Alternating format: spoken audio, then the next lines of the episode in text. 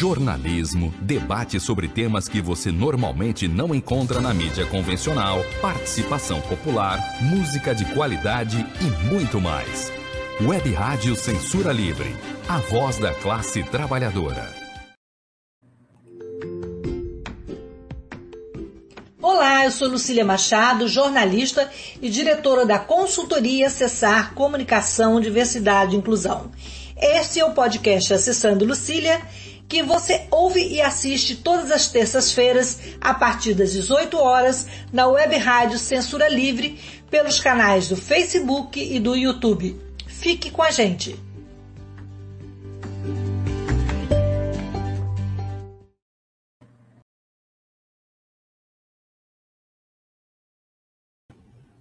Olá, boa noite. Esse é o podcast Acessando Lucília e hoje nós vamos trazer uma pauta da luta antirracista da resistência cultural do povo negro em homenagem ao mês da consciência negra, né?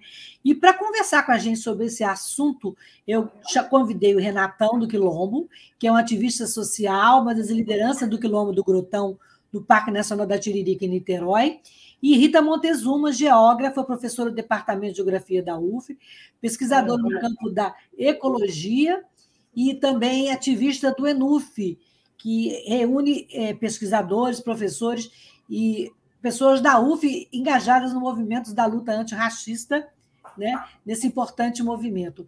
Então, vou começar pela Rita, é, as mulheres se apresentando, né, Rita? Eu sou uma mulher branca, de cabelos castanhos escuros, estou usando os óculos dourado fino, eu tenho nariz fino, boca fina, estou com uma blusa estampadinha de branca, rosa e verde com colar vermelho, estou atrás de mim tem uma parede rosa clara, um armário, uma porta branca e um porta-retrato colorido na parede da esquerda.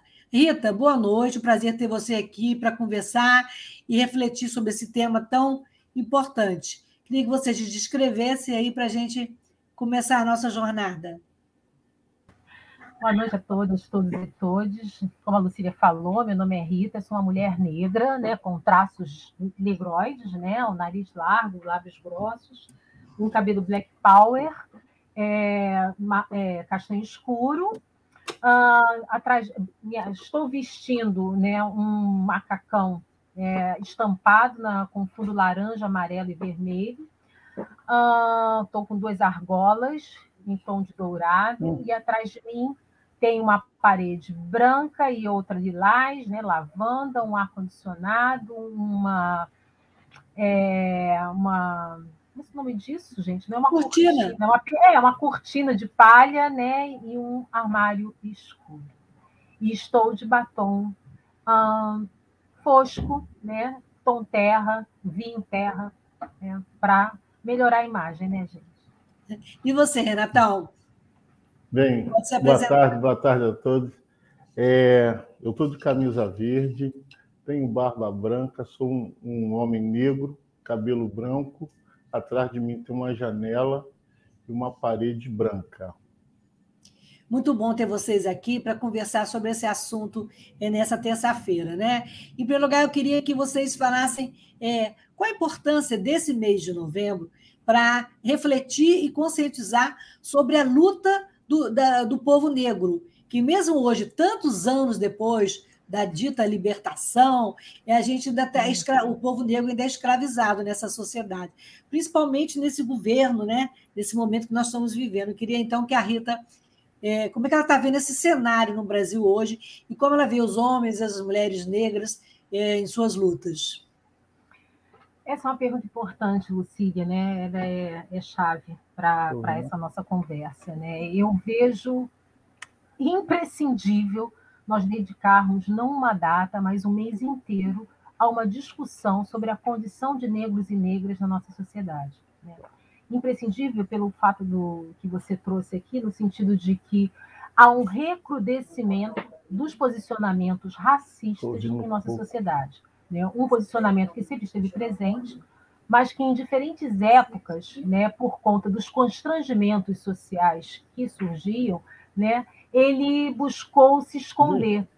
Mas no atual governo, né, existe um estímulo das pessoas se colocarem né, contra aquelas que elas consideram inferiores, né, menosprezadas, e isso tem uma escala né, no preconceito. Além de ser contra negros e negras e povos indígenas, né, é também é, tem um especial interesse é, nas mulheres negras. Né? Não à toa esse feminicídio negro né, vem aumentando é, em função desse racismo né, que estrutura essa sociedade, que sempre fez parte e que foi necessário né, para que essas pessoas pudessem acumular os seus poderes, as suas riquezas, às expensas do trabalho escravizado né, de, do povo negro. Então, eu considero que o mês de novembro ele é fundamental para a gente refletir sobre isso, né? Que sociedade é essa? Uma sociedade que exclui, uma sociedade que mata, né, por motivos torpes, né? Uma sociedade que não entende que a equidade ela leva a uma condição, né, de uma paz maior entre a sociedade. Então, pela nossa talvez utopia de atingir essa paz, mas com, com a certeza que em algum momento nós vamos atingir a justiça social, é que o mês de novembro se faz necessário, né, de mostrar a luta que sempre existiu do povo negro, né, desde quando fomos nossos ancestrais foram sequestrados e trazidos, né, para essas terras, a luta sempre existiu. Né? E o novembro está simbolizando isso, né? A gente faz referência à luta, né, de Palmares, em que a gente tem a figura de zumbi, né, é, esse nome, mas também de Dandara, né, e enfim, representando toda essa resistência que sempre houve é, e continuará até que a gente consiga um, um patamar é, negociável de existência para todos e todas. Obrigada. E, Renatão, e como é que você vê esse cenário? Como é que você está é, tá engajado na luta? Como é que você está sobrevivendo aí a esse governo, a essa pandemia? Como é que o povo negro está se virando? Sim. É, mas tem como aumentar mais um pouquinho? Não? Tem? Você ouviu? Quer eu ouvi, mas está tá muito baixinho para mim. Mas sim, eu mas eu ouvi. Tem como baixar? Aumentar? É. Não, mas o meu já está todo. Já foi. Não. Mas, enfim, vamos lá. É, o que eu não entendeu, eu te pergunto novamente. Não, com certeza, pode perguntar. Eu quero saber, eu perguntei é, o que, que você. Como é que você está vivendo esses tempos, né? Como é que o povo negro, especialmente você, uma liderança comunitária, está enfrentando esse momento no Brasil em que está difícil para todo mundo e também especialmente para o povo negro, né? Sim, é, para a gente se tornou é, muito. Sempre foi difícil, né? Mas agora está muito mais. E o mês de novembro, aqui no Quilombo, é o ano todo. Janeiro é novembro, fevereiro é novembro, que a gente está numa luta frequente né, com essa desigualdade social, tentando que a, que a cultura afro-brasileira realmente seja contada de uma forma que ela realmente é e, e que a cultura afro-brasileira né, tem essa resistência em permanência a sair de dentro da academia, voltar para as praças públicas, né, uma acessibilidade, uma, uma acessibilidade melhor para o povo negro frequentar certos lugares, principalmente o samba de raiz, a escola de samba mesmo, que a gente viu que ficou ficou muito capitalista essa parte, que o povo negro que não tiver realmente envolvido, ele não participa. Se ele não fazer parte da bateria, ele não consegue ir. Se ele não fazer, se ele não for músico, ele não consegue participar nas rodas de samba, que ficou caro, quer dizer, o, o, a cultura afro-brasileira está em outras mãos. Né? E a ideia é que é, a gente tem vários, vários processos lá. Né? A gente tem um samba que a gente faz lá gratuito, né? que é o samba da comunidade, é o samba que a gente dá acessibilidade a todos a participar, que não tem cover artístico. E a gente põe um, um preço melhor para a feijoada. Né? Se a gente for contar realmente que o povo preto pode fazer hoje, dentro da cultura negra, ele não pode botar o filho dele na. na é para fazer capoeira, ele não pode botar o filho dele numa aula de percussão, ele não, nada disso tem, porque a pessoa recebe salário mínimo, a maioria dos pretos recebe salário mínimo e fica muito difícil. E a gente tem três, é, quatro projetos aqui que a gente está fazendo pelo ponto de cultura, né, que é, é, a capoeira, o jongo, capoeira, jongo, é, artesanato e percussão. Para os jovens negros de pobre que queira participar, o Quilombo está fazendo isso a semana toda. Cada dia é uma, cada dia uma oficina diferente. Mas a dificuldade nossa que a gente sempre se encontrou é, é fazer realmente parte da sociedade, né? E até hoje, desde a, desde a abolição, o negro em si não conseguiu fazer parte da sociedade de uma forma diferente, no, ser, é, é, sendo ainda o serviçal, né? Tá, ainda ocupa poucos lugares dentro da sociedade que não seja o serviço serviçal. E essa é a grande luta do quilombo, eu acho, de todos os negros, conseguir ocupar outros lugares na sociedade, né? para você ver quanto tempo a Câmara de Vereadores de Niterói fez 200 anos antes da pandemia, né? e para você ver, eu fui o primeiro negro quilombola que participou lá. E como é que foi essa experiência? Como é que foi essa experiência, Renatão, de estar lá representando o povo negro, é, num lugar que é um lugar de homens brancos, né? onde a gente encontra misoginia, onde a gente encontra é, um racismo ali estruturalmente plantado, né? É, foi uma, foi uma experiência, né? E assim não foi fácil por conta que lá não foi. É, ainda não tem esse. Não foi preparado para discutir, discutir certas coisas. Ainda mais do povo preto, do povo negro, do povo pobre. As coisas lá estão, estão em outra dinâmica ainda.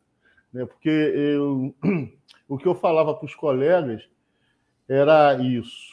Porque só quem é, realmente podia falar, optar é, fazer a política do povo pobre negro é realmente quem é negro, é pobre e passou por certas coisas, usa os, usa os aparelhos da cidade, né? usa a escola pública, usa o hospital público, enfim, usa tudo que a gente usa né, é público. Aí você sabe muito bem qual é a dificuldade não só dos pretos, mas dos pobres. Né? Você imagina bem você fazer, você fazer o exame de sangue, você tem que aguardar 45 dias para pegar aquele resultado, quando se pega, quando não se perde.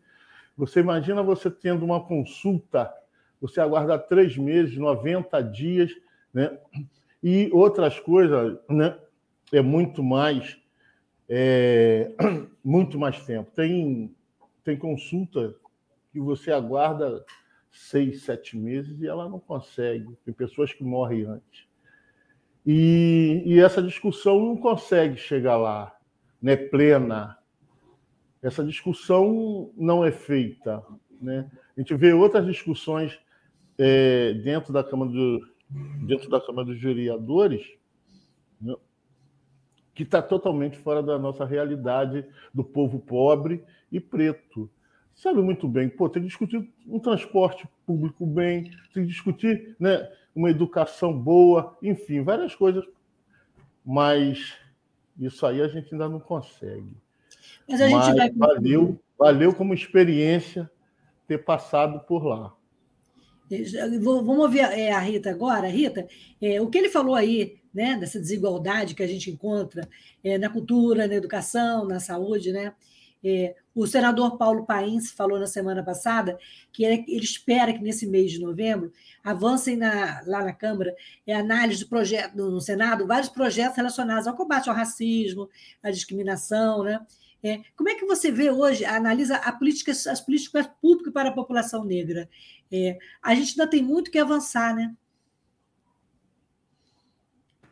Muito, muito, né? A começar por um projeto de educação, porque grande parte do que o Renatão né, nos trouxe aqui, ela passa sobretudo por uma educação inclusiva.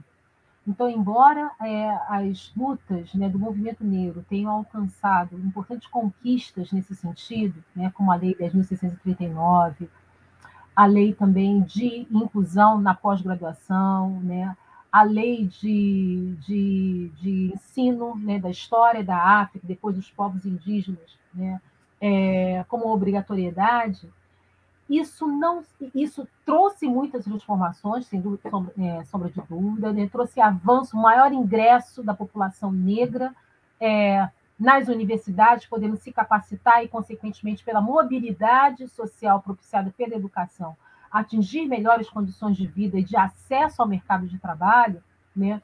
ela ainda não é suficiente. Né? E por que, que ela não é suficiente? Porque ingresso na universidade não significa necessariamente permanência na universidade. Então, a gente pode falar também de evasão. Então, a gente tem que ter políticas de permanência na graduação e na pós-graduação para que essas pessoas, jovens ou não, porque a gente também tem ingressos de pessoas em faixas mais etárias mais avançadas, possam, de fato, ter acesso a outras formas de capacitação interna da universidade, né? em termos de estágios, em termos de acesso a outras políticas de formação, né? e, sobretudo, né, acesso à pós-graduação para lhes garantir uma formação continuada, de qualidade, e que ela possa, então, poder investir na educação básica. Então, existem dois, duas ações aí muito importantes. Né? O maior investimento na educação básica para que a evasão da população negra se torne menor e que ele possa, a partir daí, ingressar na universidade, se capacitar e retornar. Mas é uma questão de número? Não, não é só uma questão quantitativa. É uma questão também de pessoas, né, profissionais capacitados, que possam trazer e reescrever a história negra. Porque isso significa uma implicação direta na estrutura acadêmica. Né? Então, eu falo aqui de conteúdos, né? eu falo de história, eu falo de é, que mostre o protagonismo negro na nossa sociedade, na nossa história, né? sem mexer nas bases curriculares, sem mexer naquele é, no conhecimento né, que precisa ser passado, a gente não pode falar de uma sociedade de fato inclusiva. Né? Então, as políticas elas também têm que ver nesse sentido, né? de que a gente possa abrir esse leque do conhecimento outros saberes da população negra possam ser apresentados sem que nós causemos estranheza. Né? Então, uma política pública que também garanta saúde à população negra, que é a mais afetada pela exclusão dentro da própria saúde. E isso passa né, por profissionais capacitados, né, competentes, que saibam receber a população negra e tratá-la né, como seres humanos que somos, né, um atendimento que respeite é, a, a, sanidade mental negra, porque também passa pela política né, de investimento, por conta de todo o sofrimento, o racismo, ele causa sofrimento, adoecimento e morte.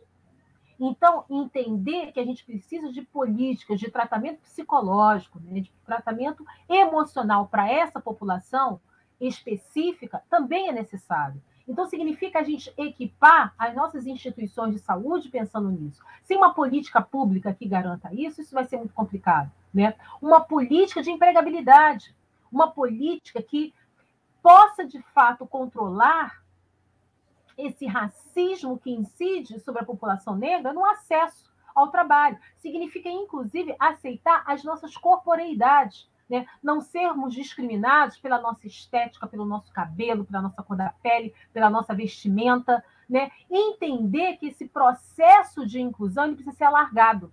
é largado em várias frentes e sem política institucional isso não funciona. A nossa sociedade, ela responde melhor às normas, mas desde que essas normas sejam efetivas, fiscalizadas para serem garantidas. Então aí a gente vai poder falar de um combate ao racismo real, um, um combate ao racismo institucional, cultural, né? É, e na sua plenitude, né? Seria nesse sentido. E nesse, nessa linha de pensamento, é, qual a importância do trabalho, desse ponto de cultura, da resistência do, do quilombo do Grotão e de todo esse trabalho que o Renatão faz? Como é que você analisa é, esse trabalho, essa frente de luta? Essencial.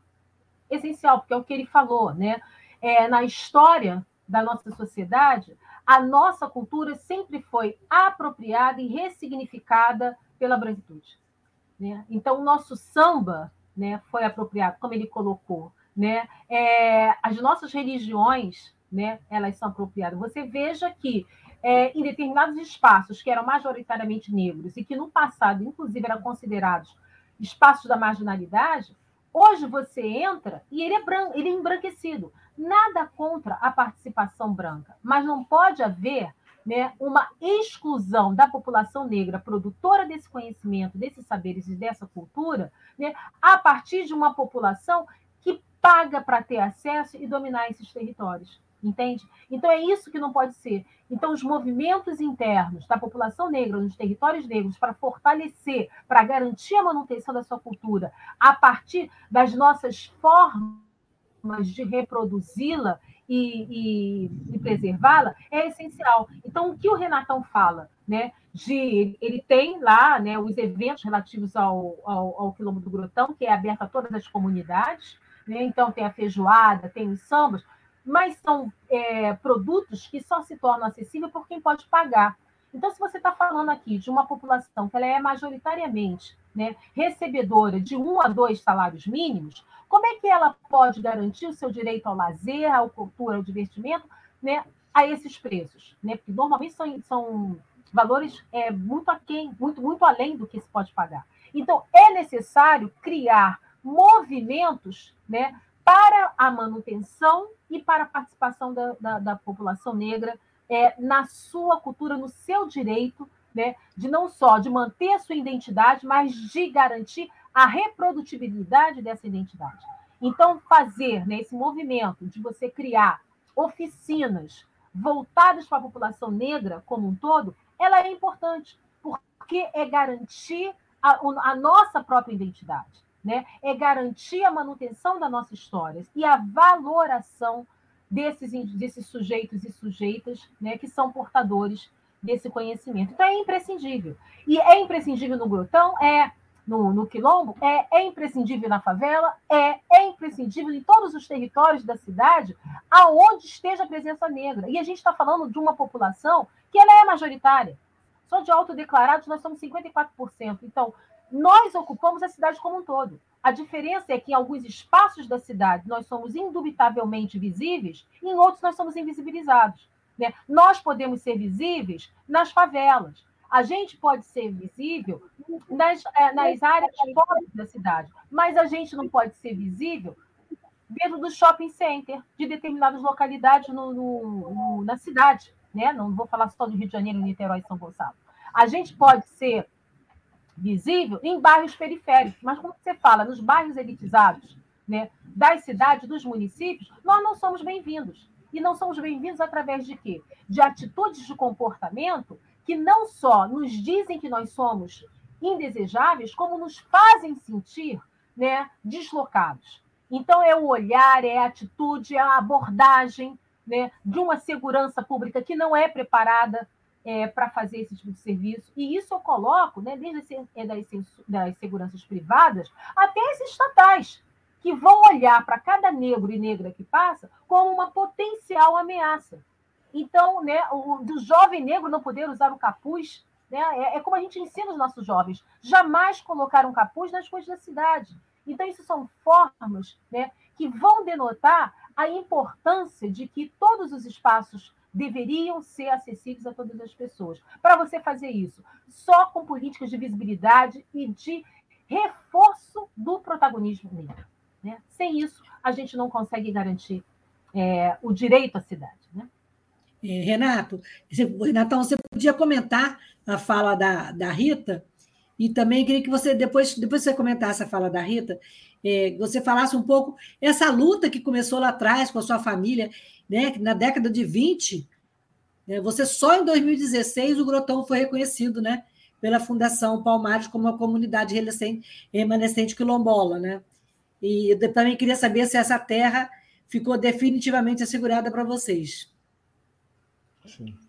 É, Rita, Rita falou aí várias coisas que hoje, é, até aqui no bairro tem um, é um hospital espiritual, né, que antigamente era centro, era, era o quintal dos negros, né, mas hoje tem aqui perto um, né, um hospital espiritual. Né. E a gente vê que vai mudando, vai mudando a história totalmente nossa, né? onde a capoeira era na praça, foi para academia. Né? E o samba, quem suportou, quem segurou lá atrás, após a abolição, quem eram presos eram os negros. Né? A capoeira também. Encontrava com pandeiro um birimbau, aquele birimbau, e ele era em cana. A gente viu que criaram lá atrás leis para exterminar a cultura afro-brasileira. Né? A vadiagem. A vadiagem foi criada para acabar com os negros que faziam o samba, o negro né, que fazia a capoeira, enfim. E agora a gente vê em outro estágio totalmente assim, né, como aplicação de capital muito forte. Né? A gente vê, todo mundo sabe, né, ainda mais a gente, nós moradores do, do Rio de Janeiro, o maior espetáculo do mundo é o quê? É o carnaval. E quem faz esse carnaval somos nós, negros, né? As pessoas que não têm nenhum, nenhuma acessibilidade dentro da sociedade. A gente sobe um morro, a água está a céu aberto, a gente sobe um morro, a pobreza está estampada, né? Enfim, o povo negro não está ainda inserido a sociedade na realidade. Que é o maior lucro né, da Rio Tu é o carnaval. E chega no outro dia, ele está pulando a poça de esgoto ali, e tá as crianças brincando no esgoto. Quer dizer, não tem nenhuma atenção política, né, que é o básico. Né? A gente vê isso. E essa luta, essa que é a minha luta, essa que é a luta de, de Rita, enfim, várias coisas que a gente vem falando várias vezes, que as pessoas, o poder público, na realidade não se toca. Essa essa visita, se um dia eu, né, o Rita, né, for num bairro chique, as pessoas ficam olhando que você se incomoda tá ali. Eu não vou, eu não vou a shopping. Eu não entro dentro de um shopping porque eu me, eu me sinto descolocado. Não? Eu não consigo participar. Né? E assim, eu acho que muitos negros se sentem. Que a gente vê que é pouca presença dessas pessoas lá. Não? E, e quando vai, um fica seguindo o tempo todo para ver o que você está fazendo, dentro que você não fica totalmente sem, sem ambiente. E a luta nossa ainda está no INCRA. Só um minutinho, o Renatão. É, a gente vai, para falar da história, a gente vai fazer um intervalinho rápido para falar do trabalho da rádio, e aí você continua falando da saga é, para tornar o quilombo legal, mas, né, dentro do, da luta de vocês. Só um minutinho, a gente já volta. 30 segundos para a gente falar que é uma rádio alternativa, que não tem fins lucrativos e que está aqui abrindo espaço para discutir um, um tema tão importante. Ok? A gente já volta já. Sim. Fica aí, não sai não. Para manter o projeto da Web Rádio Censura Livre de uma mídia alternativa, buscamos apoio financeiro mensal ou doações regulares dos ouvintes, de amigos e parceiros, já que não recebemos recursos de grandes empresas, políticos ou partidos. Seja um apoiador regular e ouça o agradecimento no ar durante as edições dos nossos programas. Sua ajuda é muito importante para nós. Enviamos prestação de contas mensal aos nossos apoiadores. Temos uma vaquinha virtual permanente. Anote o endereço virtual apoia.se barra CL Web Rádio. apoia.se barra CL Web Rádio. Saiba mais sobre a emissora no WhatsApp 21 96553 8908. Web Rádio Censura Livre, a voz da classe trabalhadora. Tornar o serviço público mais eficiente? Sim. Buscar o aperfeiçoamento técnico e profissional dos servidores? Sim. Permitir que políticos e seus indicados tenham ainda mais poder na administração pública? Não a reforma administrativa do governo federal pode piorar substancialmente as já precárias condições do serviço público no país. Leia, informe-se. Depois pode ser muito tarde para voltar atrás. Acesse nãoapec32.com.br e veja o posicionamento de cada parlamentar. Reforma administrativa. Presente de grego para os brasileiros. Opa, então nós voltamos aqui ao papo com o Renatão do Quilombo, com a Rita Montezuma. E quem quiser fazer perguntas ou comentários, pode acessar aí tanto a página do Facebook quanto o YouTube. Renatão, então como é que está aí esse processo né, de reconhecimento da, da terra quilombola? Conta para gente aí como é que está essa saga. Sim, está é... Tá no INCRA ainda o processo, desde 2016 mas o que realmente, é, dia 29, voltar um pouco lá atrás, dia 29 de novembro do mês é, agora, se faz 30 anos da, da, da, da existência do parque. Né? E nós só fomos assim descobrir que nós éramos descendentes de quilombola com com essa criação do parque. Quer dizer, tem 30 anos de, de luta aí, de defesa de território em permanência, que, no, é, que teve um projeto de lei para desapropriar todos, né? não só a gente aqui no Quilombo, mas toda a Serra da Tiririca, são 23 quilômetros de, de parque, se eu não me engano, mas para você ver como as coisas têm, um, têm segmento e têm respeito por algumas pessoas e por algumas não têm. Porque eu não sei que você conhece aqui, em Niterói, a Serra da Tiririca, mas dentro da Serra da Tiririca tem vários condomínios. Né? E tem duas, duas comunidades, ou três só, né? Tem a de seu bichinho lá no canto da praia e tem a nossa aqui, no Quilombo, que é no Engenho do Mato, que é uns 7 quilômetros depois. E eram 23 quilômetros que iam ser desapropriados. Mas só que teve uma comissão, na época da Alerj, eles vieram recortaram todos os, os condomínios. Tiraram de dentro do parque e nós nós ficamos dentro do parque, em todas as comunidades. E aí saiu o projeto de lei de desapropriação, e aí começou a, a, a luta né, de permanência, de ir, que foi para a LERJ para ser votada, e a gente começou, e, a, e o, o agente do Quilombo, os pescadores, levava as faixas lá para a LERJ, isso durou cinco, seis anos e nunca ó, oh, vai votar hoje. A gente juntava tudo, ia e não, e não tinha essa votação. Isso durou durante uns sete anos, só foi votado em 2007. Né? E a gente já vinha na luta desde 90.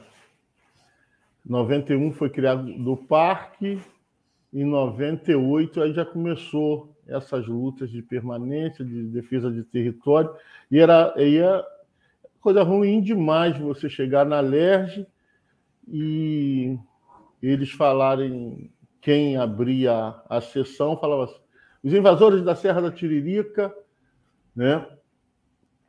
E era ruim demais você ouvir isso, sabendo que você tinha ganhado uma terra, que, seu, que os seus ancestrais trabalhou, trabalhou 28 anos para fazenda, e acabando a gente perdeu aquele as terras. Hoje a gente só tem onde que a gente mora, só tem a casa que mora, a terra a gente não pode pode fazer mais nada nela, nem plantar, fazer nada, né? Enfim, mas essa resistência de permanência dura até hoje.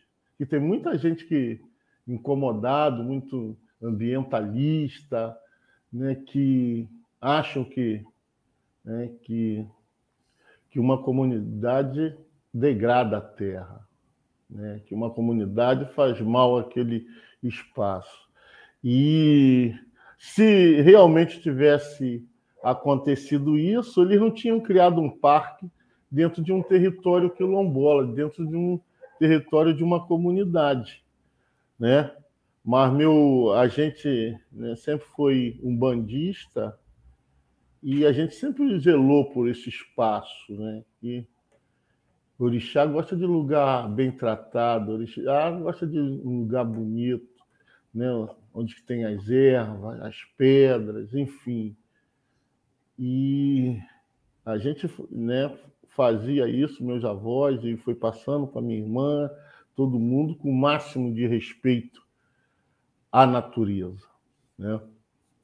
E por isso, se você um dia vier no quilombo, você vai ver energia, o que é energia dentro do quilombo que a gente conseguiu né, permanecer e até hoje a gente tem alguns projetos lá que, que a gente nós fizemos assim para alertar a sociedade, né, que é o samba, né, nós criamos o samba das mulheres pretas e nós também criamos é, todo mês a gente faz é, a gente faz homenagem ao orixá do mês né, para ficar uma coisa para ver que diminui tudo que as pessoas falam da dos cultuar e vai ter né? alguma programação especial nesse mês de novembro por conta da consciência negra sim todas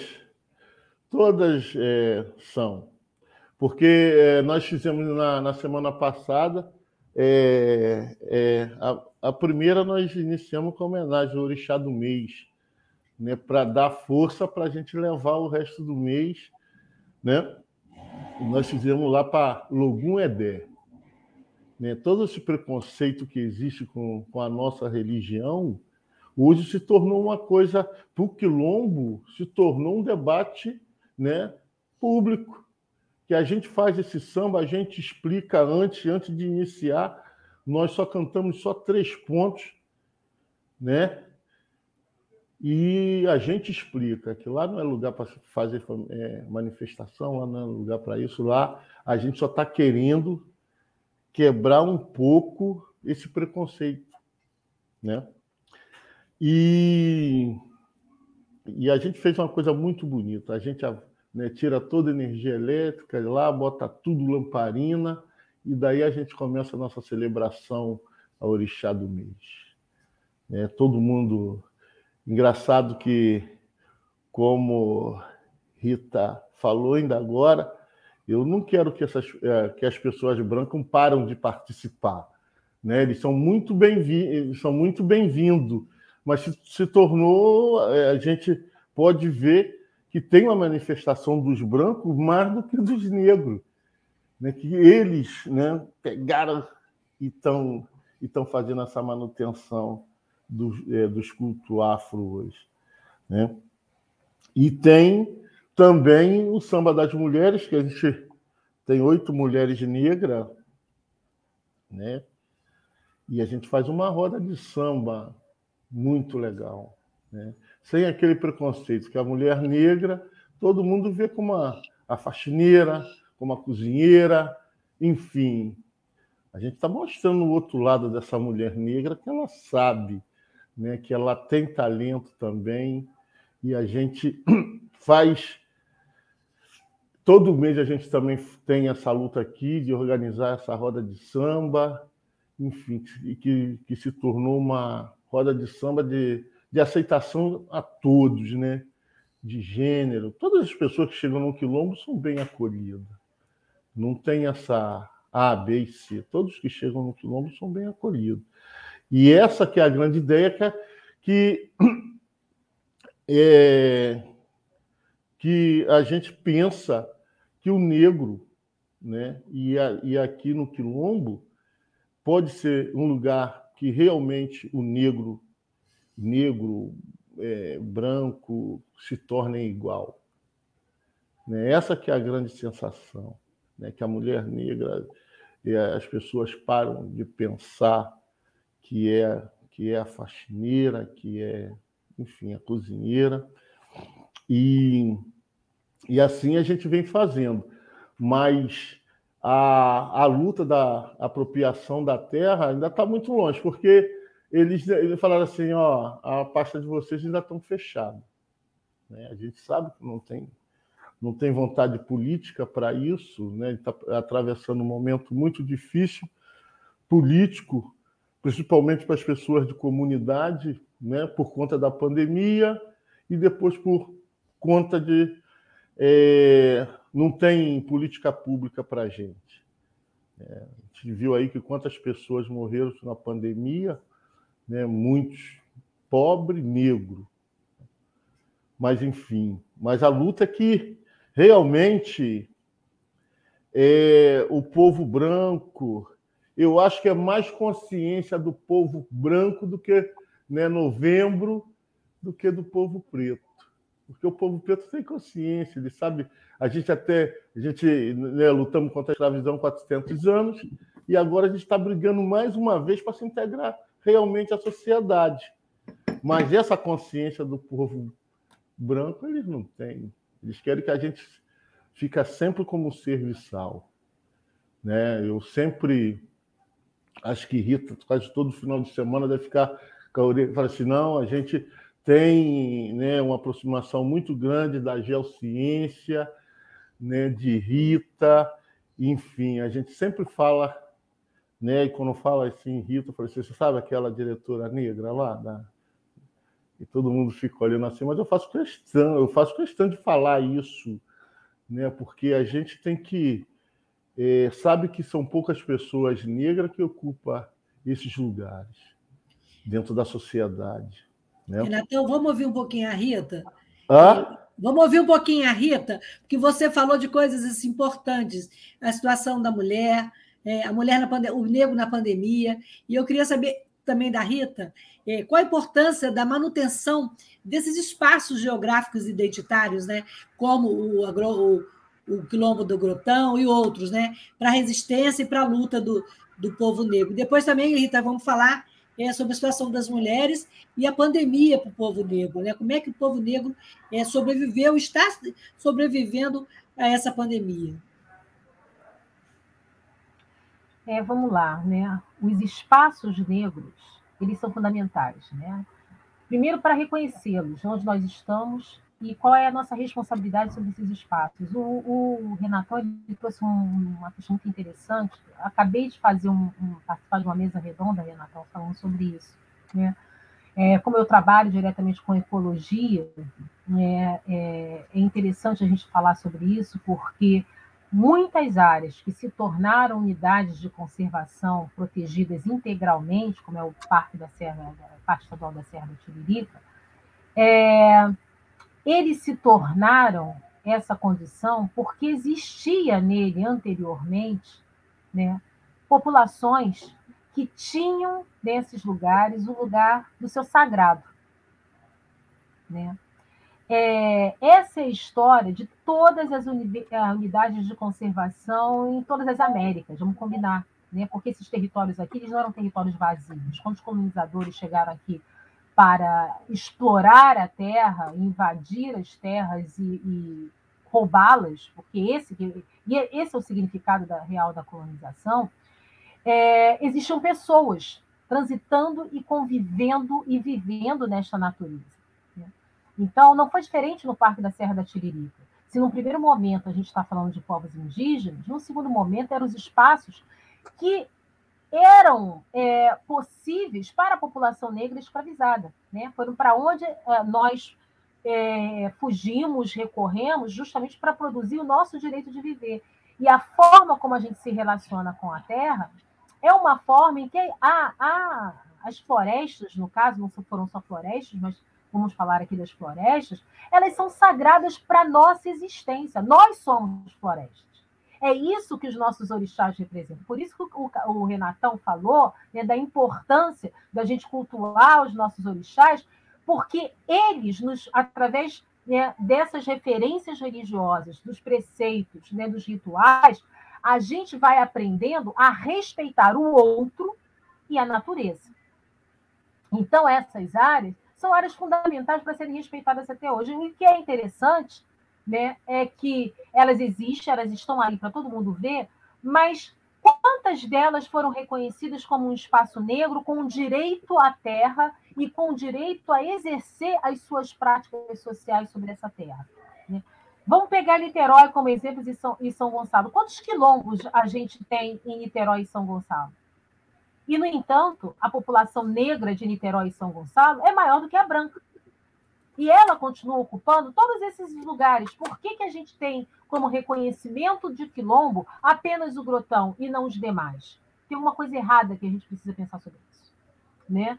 É, bom, então, é, respondendo a sua primeira pergunta, Lucila, é, esses espaços são fundamentais para que a gente reconheça a importância da ação negra na preservação dessas áreas que hoje toda a sociedade cultua como importante, inclusive atribuindo a ela um, um adjetivo completamente equivocado, que é de espaços intocáveis, florestas originárias, né, é, é, espaços virgens, né, é, primitivos, e não é nada disso. Não é nada disso. É, é, são espaços que coevoluíram com as espécies com a espécie humana que existia aqui. Num primeiro momento, os povos originários, e num segundo momento, a população negra e a população branca pobre, que foi para onde ela fugiu, porque os quilombos abrigavam a todos. Né? Os quilombos sempre foram espaços de abrigar todos os excluídos, todos que foram colocados à margem pela sociedade, inclusive a parte branca da população, que essa sociedade elitizada não reconhecia como sendo sua, né? pelas, pelas, pelas, pelos estereótipos criados. Então, esse é um ponto em relação ao papel das mulheres negras. Né? As mulheres negras foram as primeiras educadoras. Elas foram as primeiras babás, certo? Eram elas, né, as amas, que alimentavam, criavam e educavam os filhos e filhas da população branca é, patroa, né, proprietária desses corpos negros. Então, o falar, o cantar, o andar, todos os primeiros passos foram né, é, dados a partir da mulher negra, que muitas das vezes era privada de cuidar dos seus próprios filhos. Aqueles que ela desejou ter e aquelas que foi, ela foi obrigada a ter para reproduzir a força de trabalho, para acumular a riqueza dos seus proprietários. Então, a mulher negra ela é crucial na história desse país, né? porque ela foi a reprodutora dessa mão de obra, ela foi a primeira educadora, a primeira pedagoga, né? E aquela que pôde propiciar às elites o seu direito do bem viver, porque era ela que limpava, ela que cozinhava. A gente fala de uma culinária, uma culinária que ela foi basicamente forjada por mãos negras. Teve contribuição de outras matrizes, teve, mas quem é que ia para a cozinha fazer? Quem é que ia para a cozinha levar esses conhecimentos das combinações, né? o que marca a, a culinária regional brasileira. Ela é afro-indígena, muito mais do que portuguesa. E, e, e as nossas receitas, além de tudo, são apropriadas né, pelas cozinheiras negras dos bares e restaurantes que deram seus proprietários a fama. Né? Então, isso é preciso considerar. E aí, eu vou chegar na sua terceira pergunta, que é a questão né, de como essas mulheres e esses homens negros e negras ficaram na pandemia, sustentaram. Né? Foram os primeiros a perder emprego, os primeiros a morrerem né, pela falta de acesso a uma política de saúde inclusiva, né, pela, pela, pelo olhar preconceituoso de que a madame ela não podia ir para o trabalho, mas a empregada tinha que enfrentar transporte público cheio, lotado, né? Um, dois, três para chegar na casa dos patrões e das patroas e poupar-lhe a energia do trabalho. Porque o que é a empregada doméstica? O que é a faxineira? Nada contra o trabalho doméstico. Né? Eu sou dona de casa, eu estou fazendo meu trabalho doméstico, enquanto a minha empregada doméstica está em isolamento social com o mesmo direito que eu tenho. Né?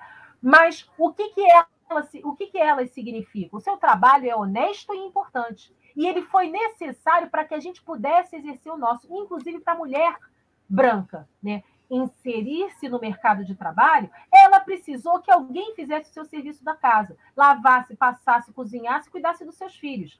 É, essa energia do trabalho doméstico, ela é muita, nós sabemos disso como isso é cansativo. Então, as empregadas domésticas poupam as suas patroas de gastar energia com isso. E aí elas podem gastar energia no mercado de trabalho lá fora. Mas quando vem a pandemia, né, o que, que acontece? As patroas se recolhem, mas as, as empregadas domésticas não podem se recolher. Elas não tiveram direito a ficar em isolamento social com o seu sustento garantido. Então, isso é muito grave dentro dessa sociedade. Né? Há um grande circuito econômico aí que foi, é mantido por essa população pobre, majoritariamente negra. E isso se tornou visível durante a pandemia quando as pessoas disseram eu fico dentro de casa, eu entro no trabalho remoto, mas a minha empregada não. Né? As babás não puderam, as cuidadoras muito menos ainda. Né? Teve Estado brasileiro que não que colocou o serviço das cuidadoras e domésticas como essencial. Então, portanto, elas não poderiam se dar ao direito de se proteger em isolamento social dentro de casa.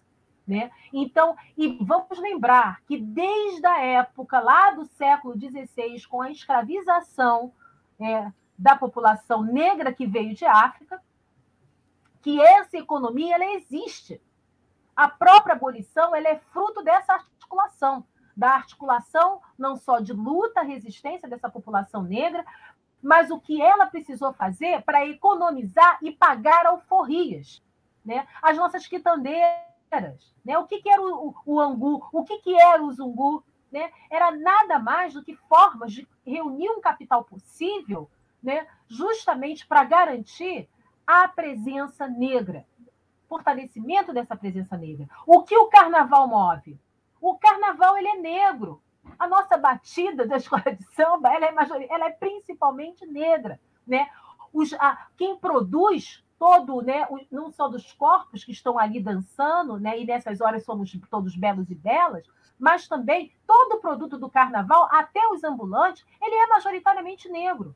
Isso é um circuito econômico poderoso de movimentação.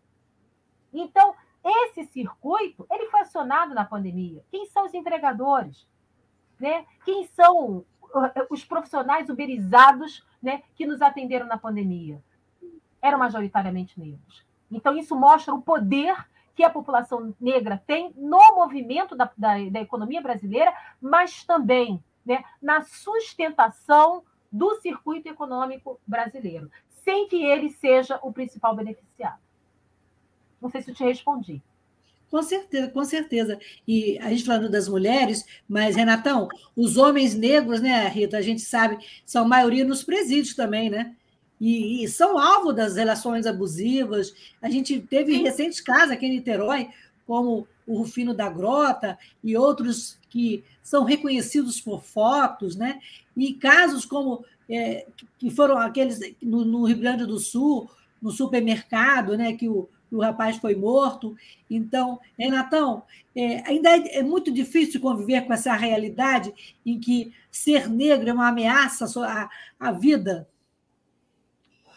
Não, é muito difícil. Eu, eu, eu, uma coisa que eu sempre falo aqui e falo para qualquer um jovem negro que é muito difícil você ser negro dentro do nosso país. Eu acho que uma das coisas mais difíceis que existe dentro do nosso país é ser negro. Que a gente, você falou daquele, esqueci o nome do menino da grota, né? No dia, no dia do julgamento que fizeram lá para ele ser solto lá, a audiência, nós fomos para a porta do fórum, nós ficamos na porta do fórum, nós fizemos uma roda, né, teve uma roda de jongo, né, os tambores rufaram todo todo o tempo da todo o tempo da audiência, um grupo de negros, jongueiros, estava lá na frente, aguardando que, juiz, que, o, que o juiz realmente desse a liberdade dele. Enfim, e o negro, é, historicamente, né, é, ele, eu não sei por que ele é mal visto. Né? Antigamente, né, em, em no século XVI, por aí, a gente via que o negro não podia, mas não mudou nada. Porque o, o negro em si, o negro que era livre, ele não podia andar de cavalo. Era um espanto se você visse um negro montado a cavalo. Os negros tinham que andar a pé. Hoje a gente vê muitos né, negros que hoje têm um carro. Tá? É um espanto ainda para a sociedade ver um negro dirigindo um carro novo assim, um carro que custe 100 mil. Né? A sociedade ainda olha assim, espantosamente, como era um negro andar a cavalo há muito, em 1700 e pouco. Enfim, a gente, como é, né, personalidade, é, personalidade negra né, dentro da sua cidade, enfim. Eu falo sempre para os negros, como Rita falou ainda agora, que a maior população né, 54 as pessoas que se admite falar, né? É essa que é hoje minha grande proposta do quilombo é o povo negro realmente, né, se declarar que é preto. Só só assim, nós já somos maioria, mas se realmente todo o povo negro falar assim, eu sou negro, a gente vai ser quase 80%. Aí quer dizer, não tem do que, do, não tem do que um país com 80% preto ter preconceito. Mas o negro, né, o jovem negro, é, as pessoas negras, a população negra, tem que assumir que realmente ele é negro. Não é estar tá querendo viver num país europeu. Né? Eu vi muito lá atrás, bom, minha tia está com 90 anos, o sofrimento que minha tia passava tentando alisar o cabelo dela, com aquele ferro quente, botava lá dentro do fogão de lenha, ia no, na cabeça, passava. E hoje a gente vê ainda pessoas fazendo isso para parecer como europeu, cabelo liso, pessoas pretas. Né? É...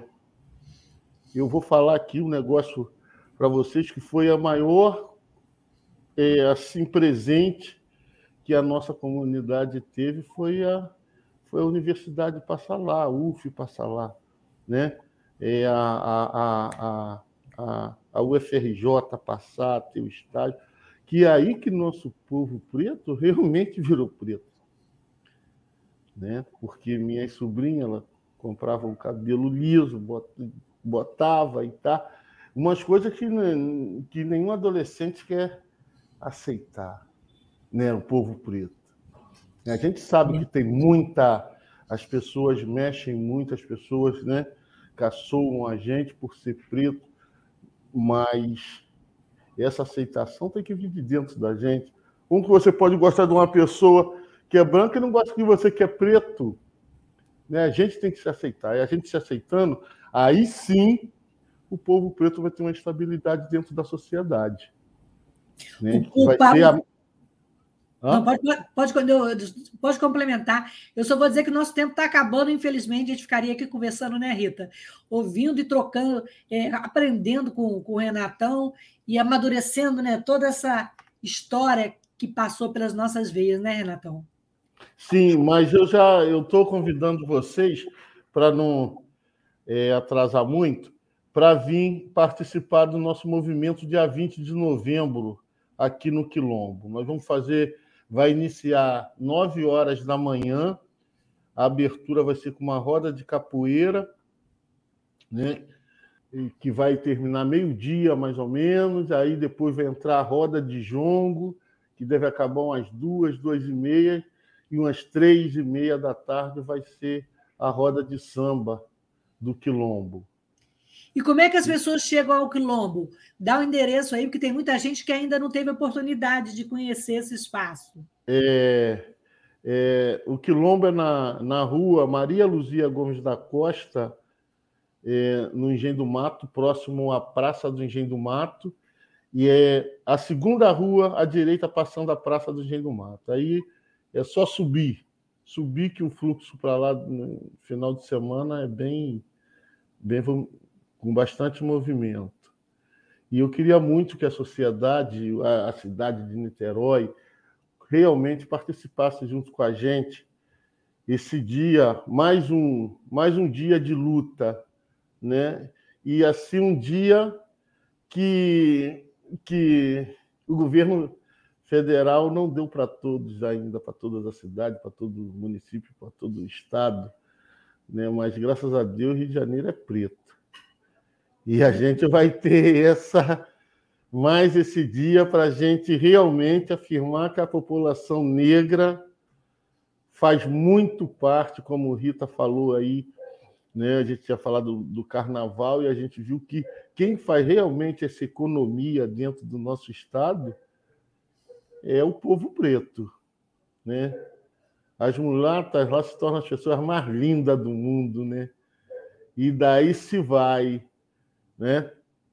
Enfim, então, esse dia a gente não é só esse dia, todo mês é mês de novembro, essa luta não acaba nunca e a gente vai estar sempre nessa esperança que realmente o negro vai se integrar à sociedade brasileira de outra forma. Não só como eu, eu para mim ele já entrou para a história que ele foi o criador do nosso país, o criador realmente da economia brasileira lá atrás. E ainda continua sendo que a mão de obra preta ela é muito forte em todos os sentidos. Pena que a sociedade não deixa mostrar que é em todos os sentidos mesmo. E é né? é por isso que a gente está aqui falando sobre isso, trocando isso ideias. Aí. E eu queria agradecer demais, Renatão, e é, aproveitar esse espaço final que tem para a Rita falar da programação que vai ter do ENUF, é, do movimento da UF, né? E para as pessoas também participarem, refletirem né? sobre esse, esse importante dia, Rita. Te agradeço o espaço, Lucília, e fazendo coro, né, o que o Renatão falou. É, a universidade ela, ela está abrindo as suas portas né, para receber a sua população. Né? Então, o ENUF, que é o, o encontro de negros e negras, professores né, é, e antirracistas né, é, da UF, é, ele, tá, ele, está com uma programação né, do, durante o mês inteiro. Dia 17, agora a gente vai ter uma palestra falando sobre branquitude e, e o racismo nas escolas. Né? A gente vai ter uma tarde dedicada no dia 23 a apresentação da produção negra na UF, então alunos da graduação de diversos cursos de pós-graduação vão mostrar os seus trabalhos, né, que estão fazendo, tendo negros e negras como sujeitos dos seus trabalhos, né, dentro de temáticas negras. A gente vai ter é, também outras atividades, outras palestras para falar das questões negras sendo discutidas pela população negra. Né? A gente vai ter um representante do um doutorando cotista do programa de pós-graduação de Geografia da UF, que nesse momento está representando o Comitê Brasileiro na COP26 em Glasgow, né, no Reino Unido. E ele está lá justamente falando de que não dá para a gente discutir mudanças climáticas sem falar de justiça social, de racismo ambiental. E aí, ele, na, na semana né, final do, de novembro, ele vai fazer, vai trazer para a gente essa experiência e vai nos contar né, como é que foi esse protagonismo negro, trazendo a pauta negra em escala global sobre a questão do, das mudanças climáticas e o racismo ambiental, como isso incide sobre o povo negro. E também haverá nos dias 29 e 30 de novembro um grande seminário organizado pela AFID, que é uma assessoria de ações afirmativas da UF, instituída pela reitoria da UF, atual reitoria, onde nós vamos discutir as ações afirmativas na universidade, passando por todas as suas reitorias, passando pelo ingresso na graduação, na pós-graduação, como que a UF pode melhorar em termos de ações afirmativas para abrir as portas para a sua sociedade. Todas e todas são convidadas, a gente está divulgando amplamente. É, e saibam né, que, da mesma forma que o Renatão falou que o Quilombo melhorou muito com o ingresso das universidades, tenho absoluta certeza. A universidade está melhorando muito com a entrada de negros, negras, né, o grupo LGBTQIA, é, a, a, população deficiente de um modo geral, deficiente visual, todas as outras formas né, de minorias sociopolíticas, ela, elas, né, essas minorias sociopolíticas estão melhorando muito a universidade. E a universidade ela só vai conseguir se manter e se fortalecer quando a sociedade como um todo estiver representada em todos os segmentos da universidade, não só como discentes, não só como funcionários, mas como docentes e gestores como muito bem colocou o Renatão. E eu digo para você, Renatão, hoje eu não sou mais a coordenadora do programa de pós-graduação. Eu sou apenas uma docente, né, exercendo o meu ah. trabalho. Mas faço questão de dizer para os meus e para as minhas o quanto é importante ocupar esse lugar, porque é deste lugar que eu posso dizer para todos vocês: venham. A universidade ela é construída por nós, então ela tem que nos receber em suas portas abertas e nas suas diversas formas de se instituir. Muito obrigada pela oportunidade e um Muito prazer. Obrigada, Renatão. Obrigado Rita, também. E eu queria só fechar aqui com uma, uma fala do Paim, que ele diz que todos os dias matam pessoas pela cor da pele, por ser negro, homens, mulheres, crianças, idosos, e o grito de socorro e de dor ressoa entre nós nas ruas, nos parques, nas cidades, e é uma tristeza interior que avança, como um rio sem rumo. Quem é negro sabe muito bem o que eu estou falando. Então, viva Zumbi e viva todos os defensores, com certeza. Me permite? É, então, eu vou evocar aqui a nossa grande matriarca Conceição Evaristo e dizer para esperançar. Eles combinaram de nos matar, mas a gente combinou de não morrer. Resistimos. Lindo, e vamos resistir. Gente, boa noite, obrigada. E até a próxima é. terça-feira. Foi muito bom ter vocês aqui. Ah, valeu. Obrigado, obrigado. Obrigada, beijo. Obrigada, ah, queridos. Prazer. Valeu, Rita. Valeu, meu irmão.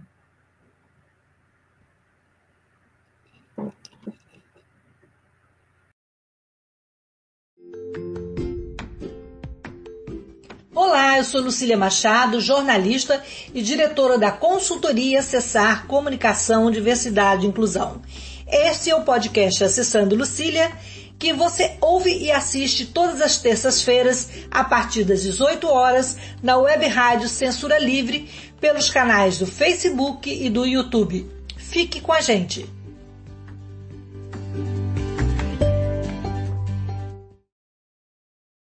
Acompanhe a programação da Web Rádio Censura Livre no site www.clwebradio.com no aplicativo exclusivo para ouvir rádio no celular, tablet e Smart TV. A emissora também está no Rádiosnet, um dos maiores aplicativos para esta finalidade, na nossa página no Facebook e no canal da emissora no YouTube.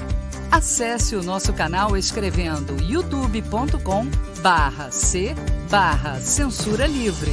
Tudo junto Inscreva-se no canal e acione o sininho para receber as notificações de novos vídeos. Web Rádio Censura Livre, a voz da classe trabalhadora. Jornalismo, debate sobre temas que você normalmente não encontra na mídia convencional, participação popular, música de qualidade e muito mais. Web Rádio Censura Livre, a voz da classe trabalhadora.